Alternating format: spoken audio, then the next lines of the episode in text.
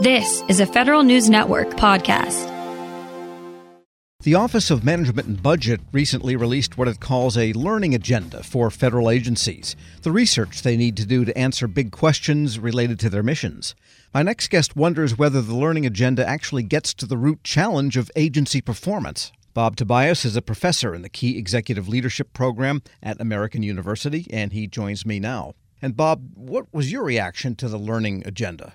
You know, I think a learning agenda is really a good approach because sometimes people are given a task and they jump right in. They don't think about the real questions to get to the root cause of the problem. So theoretically, it's great, but I think a good process does not necessarily guarantee a good result.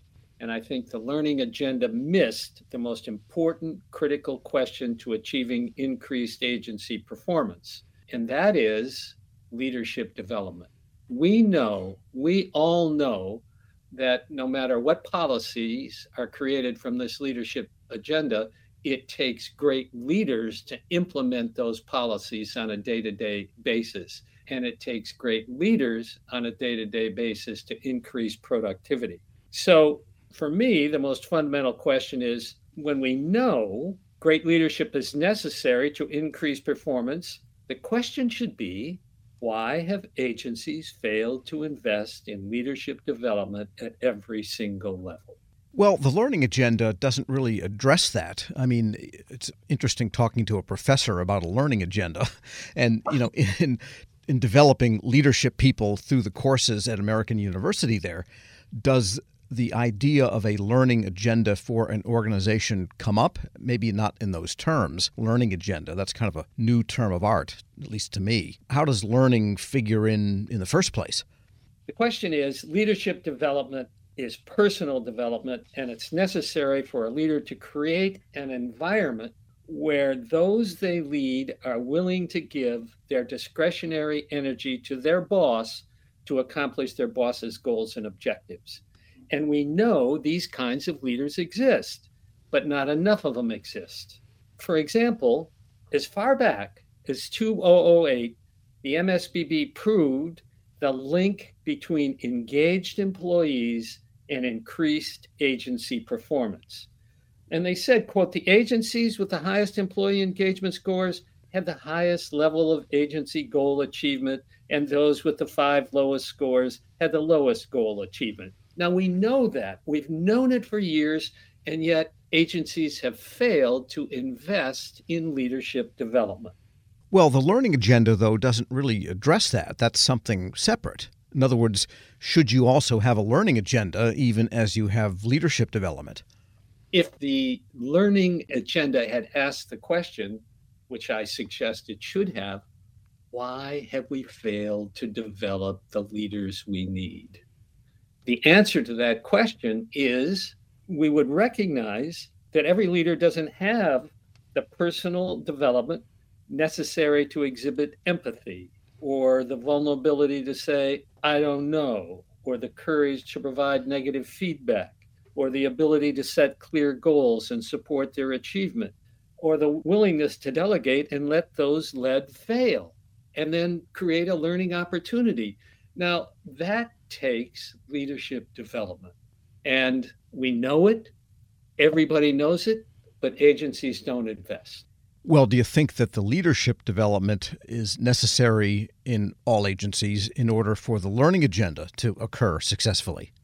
That's it. That is fundamentally it. And interestingly, in 2015, MSPB, in a report titled Training and Investment for the Senior Executive Service a necessary investment, said training and development can improve individual and organizational performance when properly designed, delivered, and implemented. Thus, an investment in executive training and development can yield substantial returns in the form of higher performance. That's it. That's it you have to invest in people in order to increase performance. And by MSPB, you're referring to the Merit Systems Protection Board and the research that it does regularly into these issues.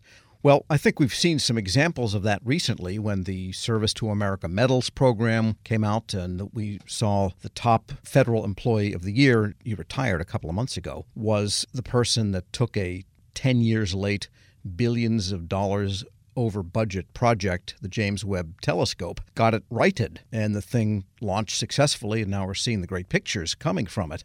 But it took leadership of the same processes, the same people, the same program, switched leadership, and suddenly it was on the course to launch. That's a perfect, perfect example. If I don't have collaboration skills, if I don't have empathy skills, if I don't have the ability to bring people together, to engage people, and to create that environment where people give their discretionary energy, I will fail. And he proved quite conclusively that leadership made the difference.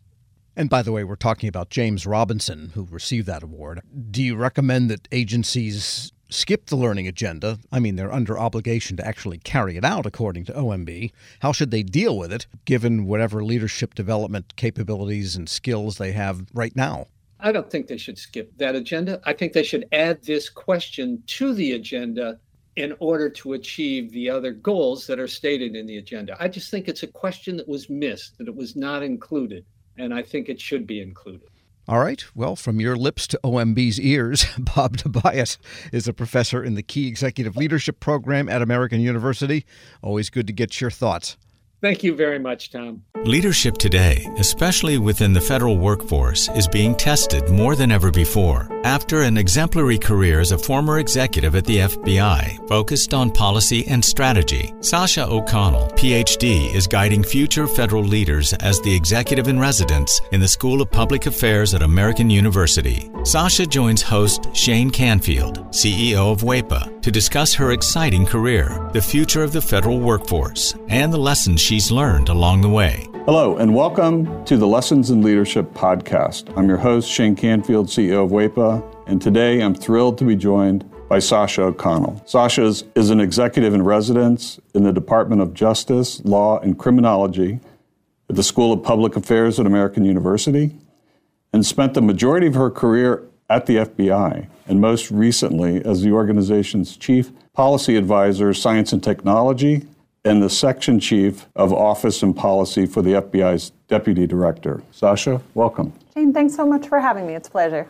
Can you give us an example of someone early in your career that motivated you, and then and, and how did what did that look like? Sure, absolutely. So it sounds almost cliche, but it was the dining room table. So I grew up um, with a stepfather who spent 30 years at the Veterans Administration at the VA, and he talked at the dinner table. He started as a social worker and then sort of rose up into management, administration, and leadership.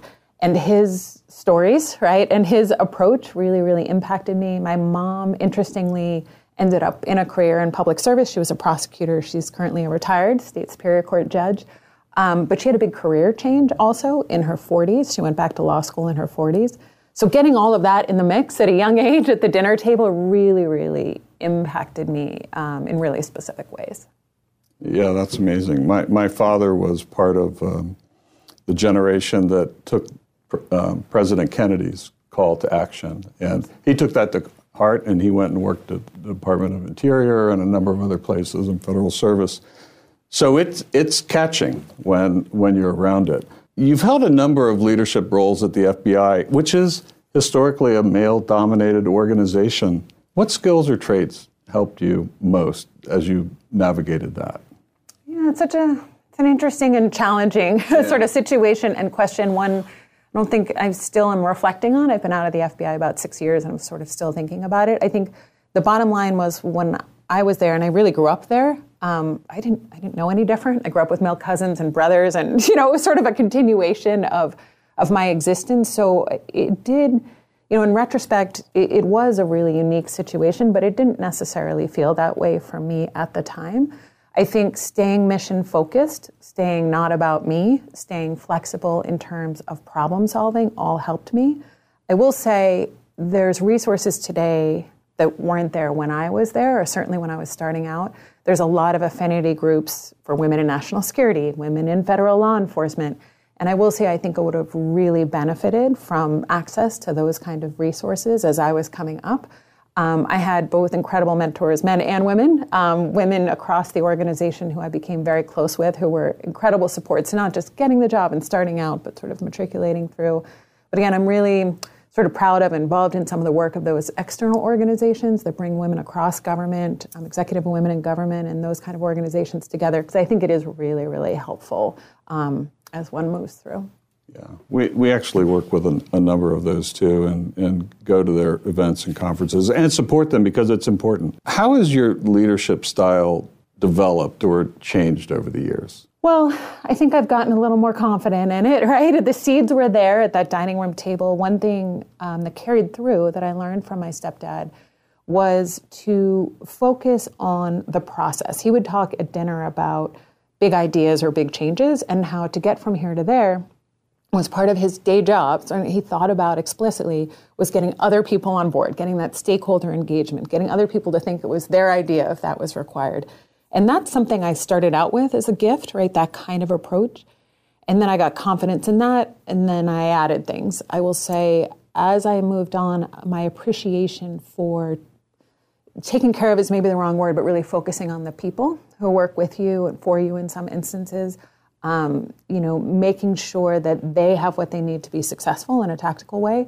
But then also something I definitely learned at the FBI as I went along is, you know, the importance of creating an environment that is supportive and inspiring. You know, we joke about it, but food has played a pretty serious role um, in my leadership style over time. Um, I learned from great mentors. I worked with Bill Estevez at the FBI, who had a full-scale cappuccino maker at his cubicle, right, and would host coffee hour, and you'd see the steam rising across the cubicles. Um, I worked with a, a, great friend who used to carry hot frittatas for breakfast celebrations or on the on the metro, right, in one of those sort of coolie bags. Um, and so I've sort of, I think it's been additive in terms of learning, gaining confidence in my approach, and then adding these pieces as I go that I've certainly learned from mentors and colleagues. And clearly, you never let anything get in your way. You were mission focused, as you mentioned, and you just got the job done no matter what was in front of you. Well, I wish I wish Shane, it was it was that easy. I mean, I think we had a lot of success. Um, one thing has always been my approach when starting out as a leader too is to solve near-term problems. I always say sort of deliver short and then you can push them long, right? So we we don't always succeed in those long-term goals or those you know sort of blue sky ideas as leaders we want to achieve. Um, but we deliver on those short-term pieces, right? And you get that buy-in from the stakeholders, and then often you can push toward those bigger dreams, hopes, aspirations, and goals um, I would like to say I was 100% on both fronts. I'm not sure your characterization is 100% accurate there, but I'll take it um, in this in this sense. Looking back, what, what's one piece of advice you might have given your younger self when you first started? Yeah, it's it's interesting today too. Working with students, I get that chance, right, to give my essentially my younger self um, advice every day. And one thing we talk a lot about, and I wish I had thought more explicitly about, is really it's about calibration, right? And so I always think Emeril Lagasse would say like a stove has dials for a reason, right? It's not like all hot or all cold. And I think it's the same here. In some ways in my career I had to learn to tone it down, right? And to, you know, certainly at the FBI sometimes you need to take that back seat at a meeting and wait to be invited to the table and that's really the appropriate way to build rapport, relationships and trust. Other times I needed to learn to tune it up, right? To up the volume a little bit. Um, I had a wonderful boss, Dave Schlendorf, who we were in a meeting together with big bosses at the FBI once, and I was working for Dave. And we left the meeting and we were walking back to the office, and I made a point. I don't even remember what the point was now. And he stopped in the hall and said, Why didn't you say that in the meeting? You're not helping me, right? Telling me this now, now I have to go back and fix this. And I re- realized so, well, sometimes you have to tone it down, sometimes you have to tone it up. And that modulation, that sort of volume control about when to lean in and out, if you will, um, that's, you know, even just thinking about that explicitly for folks starting out, I think is really helpful because it's not one size fits all. Right. I, I totally agree and understand that. It isn't one size fits all. And a lot of leadership is described in bumper stickers sayings, and I don't think that's realistic. I think it's situationally dependent, and you have to be self aware and aware of your circumstances to adjust. That's well said. You're training the next generation, or helping to train them, federal leaders through AU's School of Public Affairs. How, how do we encourage, how do you encourage young people to answer the call of federal service? You know, I'm so lucky at AU. We, we draw in, right, students who are primed for this um, and who are passionate when they walk in our doors. Even with that population, you know, there, there are headwinds, right? USA jobs, right? Just even getting educated, these pieces. So, so helping with that is a whole set of work. I'm also really passionate about, as you point out, reaching out to a diversity of folks who haven't even thought about these careers as careers. I had a conversation with a young woman the other day, and she was talking about law school. Is I'm, I'm fully supportive of law school, and I said, "Have you ever thought about a career in, in federal service?" And she said, uh, "Isn't that for old people?" I said, uh, um, "Okay." So you know, I mean, there's an education to do, right? Clearly, she's never seen the softball leagues, you know, down on the mall or kickball or any of the fun we all have in town, where we certainly did when we were younger, but I, I really try, again, podcasts like this and other venues to put myself out there and really talk about what it's like, the opportunities I had at the FBI to be in the middle of the mission space, and to explain that the federal government needs all kinds of skills, right? And diversity of thought, right? And diversity of people. So, so there's that sort of working with the group that's primed for us, and we need to help them get over those barriers, get in, and then stay and stay um, engaged and passionate and then there's reaching those new audiences. And there's a lot of work both places, but it's a lot of fun to work with young folks who are passionate about it. So I'm really lucky in my current job. And career civil service is a great path if somebody wants to take it. Our board is 100% SES level career civil servants. They are all dedicated, they have a real passion for what they're doing. They could go work anywhere, but they choose federal service. And there's no place, I always tell young folks who ask me about it, there's no place you're going to get the level of responsibility quickly as you do in federal service, right? And and yeah, sometimes things move slow. It's supposed to move slow, right? We talk about the reasons for that too. But there's there's really no other industry. Maybe some startups you might get this experience, but really where you can be in the middle of mission space, whether you're passionate about the environment or national security or healthcare, you know, public health and you're going to get in there quickly um, and you're going to get in the mix and get exposure, experience, and opportunity for impact that's really unlike any other career. Perfect. Well, thank you, Sasha, and thanks to everyone for listening. I'm Shane Canfield, and this has been the Lessons in Leadership podcast. Talk to you next time. Reconnect with a carpool or vanpool. Even if you're commuting just a few days a week, Commuter Connections can match you with others that live and work near or at the same place as you. Prefer taking the bus or train? There's never been a better time to reconnect with transit. Plus, you have the added comfort of knowing Guaranteed Ride Home is there for any unexpected emergency for free. For more options, visit commuterconnections.org or call 1 800 745 RIDE. Some restrictions apply.